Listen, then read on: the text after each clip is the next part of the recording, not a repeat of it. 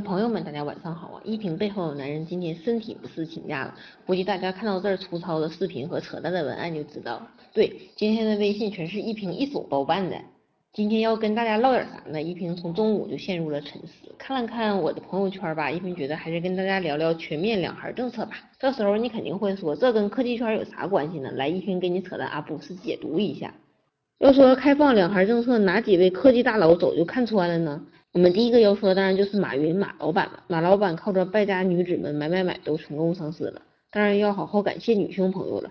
昨日晚间，马云在阿里巴巴内网分享了谢谢大家，我替大家捐了五百万美元的帖子。马云说吧，女性是阿里巴巴成功的秘密，并宣布在米国参加联合国妇女署的活动，代表公司捐了五百万美元。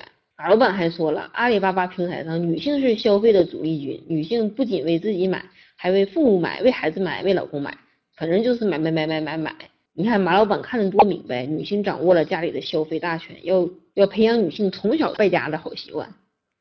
除了马老板外吧，科技圈还有一位不为人知的人口学学者，是携程 CEO 梁建章。梁建章作为一个大公司的 CEO 吧，确实有点不务正业。他二零零六年辞任携程 CEO，二零零七到二零一一年在美国斯坦福大学攻读经济学博士学位。研究人口、创业和中国劳动力市场，人家这可不是在玩票，人家还在二零一二年与李建新教授合著了一本人口学书籍，名叫做《中国人口太多了吗》。梁建章还与多位经济学家和人口学家多次呼吁停止计划生育政策。